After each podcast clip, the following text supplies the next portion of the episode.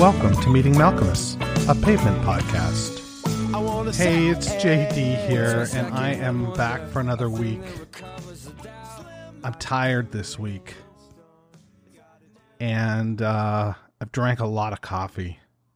I am alcohol-free in February, and as such, I've consumed more coffee than normal. It's not healthy, folks. It's not healthy to be this fucking on edge when you're hosting a podcast about your favorite band and you're getting ready to hit the coda, the final song in what could be marked as an era of their output. I mean, we did the first three EPs, we did Slanted, we did Watery, and now we finish Crooked. And as such, we're like halfway through almost the output. This is episode 51 of a podcast that only has a limited run. Yeah, sure, I've started a bonus feed. Sure, there are other songs out there that, we can listen to. And God, fuck, motherfucker, we can cross our fingers and hope that when these guys get back together, there's something that happens and they want to make more new music. But until that point, I'm feeling very nostalgic today. Fillmore Jive is a song that makes me feel very nostalgic. It makes me feel nostalgic for Pavement's rock and roll era, if you will. It makes me feel nostalgic for missing out on this band the first time through. It makes me feel nostalgic for a time that I was, feeling like an adult. 1994. I was moving from my small town of 2,500 people. I was a big fish in a small pond. I did it all. I ticked all the boxes before I left high school. And then I was coming to the largest city in Canada. Anyway, I'm getting ahead of myself here. I want to invite you on this journey. I want to invite you with me to explore the catalog of seminal indie rock band Pavement. Week over week, enjoying this band in chronological order, seeing what we can see behind the scenes if we get there, looking in the cracks and crevices, to hear things that maybe we didn't hear the first time, or maybe we needed layers of context to get better. That's what we're doing here. So there's that. Now, if you don't like it when I lay it on thick, turn this episode off now, because this is going to get fucking saccharine, okay? Because I'm going to tell you that I really want a beer. I don't even smoke, but I want a beer and a cigarette right now. I want to be sitting in a comfortable chair with a $800 pair of headphones attached to a turntable that is playing Crooked Rain. And it automatically flips it over for you as well. I don't even have to turn sides. Because I want to tell you that outside of several red letter moments in my life, in the second tier of really awesome things, the 43 minutes that I listened to Crooked Rain the first time are maybe... And again, I'm being hyperbolic here, but maybe the best 43 minutes of my fucking life. I mean that. It's like something was there now that wasn't there before. And it was something I needed so desperately. Something that I needed to hear and needed to feel. And this album took me on a journey. It took me up and down the roller coaster. And as I mentioned, it made me feel nostalgic for a time that I wasn't there for. And I'm certain that had I been there for it, listening to it in 1994, I would have felt nostalgic anyway. This record is drenched in like adolescent angst, in a California sweat and swagger that is magnificent to behold. And Fillmore Jive really does a great job of providing a précis for the previous 35 minutes of the record. Even though the song is twice as long as any other song on the record nearly, you don't want it to end. Because when it ends, so too does Crooked Rain, Crooked Rain. And that's a sad place to be, because we know that if the people who should have been paying attention were paying attention, then this band would have exploded. And they would have been huge. But never mind that. We've got them. We've still got them. And if you listen to this and don't hear it, then you aren't listening correctly, and I feel bad for you. I don't know what else to say other than I feel bad for you. The great thing about Fillmore Jive is the jamminess that it has. And there are several really great live versions of Fillmore Jive out there, but I was made aware of one today as I sat down to record this episode, and it's live in Frankfurt in March of 94. It's either March 3rd, 94. No, pardon me, March 6th, 94 or June 3rd, 94. Depends on what part of the world you're in. I don't understand why where we live predicates how we write the fucking date, but it does for some reason. I am angry and I am wired on caffeine. Things need to change, god damn it. Is it June or is it March? I don't know. I don't care. But this is Fillmore Jive. This is live from Frankfurt, and I want to thank Udo Skywalker for bringing it to my attention. Let's give it a spin, shall we? Hey! Hey! I need a date. I plucked you out and I took you off with me back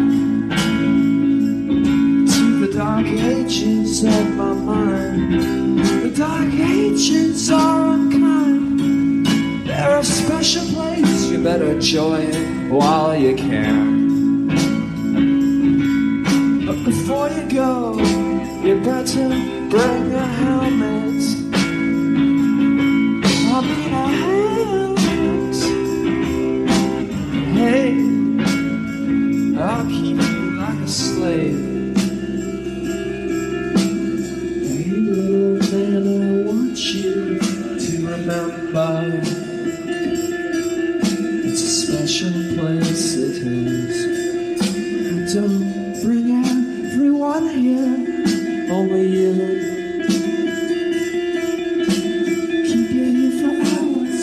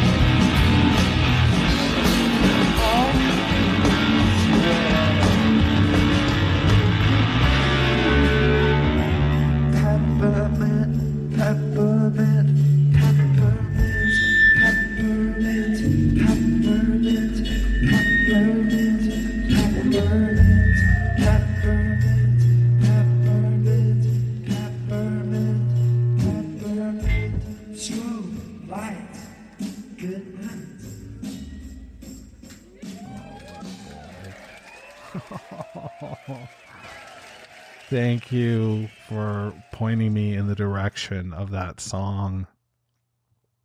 There are some wonderful additions lyrically in that version that I adore and I will listen to in an ongoing manner. Oh, I need another cup of coffee, man. Fuck. I'm just a train wreck today. It's It's really hard when I get to the end of a record because it's a milestone, you see. It's a milestone that I didn't think I would get to. I didn't think I would get to the end of Slay Tracks. I didn't think I would get to the end of Demolition Plot. I was certain I'd never get to the end of Perfect Sound Forever. I absolutely was positive that Slanted and Enchanted would slay me, and that Watery Domestic would drown me, and that Crooked Rain, well, I'd never even make it to Crooked Rain. But here we are, listening to the last track and getting ready next week to move forward into a new era of Pavement, an era that is absolutely garrulous, that is these five guys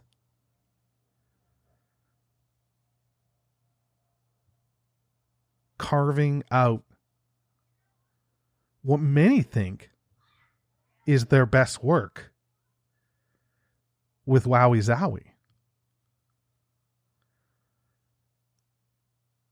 We shall see. But for now, we're firmly entrenched in the world of a plaintive and classic Fillmore Jive. Quote, my friend was saying, I shouldn't say that there are too many bands. All right, there's too much writing about music then. I'm at this point now where I probably read more about music than I listen to it, which is a terrible state to be in. Most criticism nowadays seems to be concerned with trying to keep music romantic and interesting.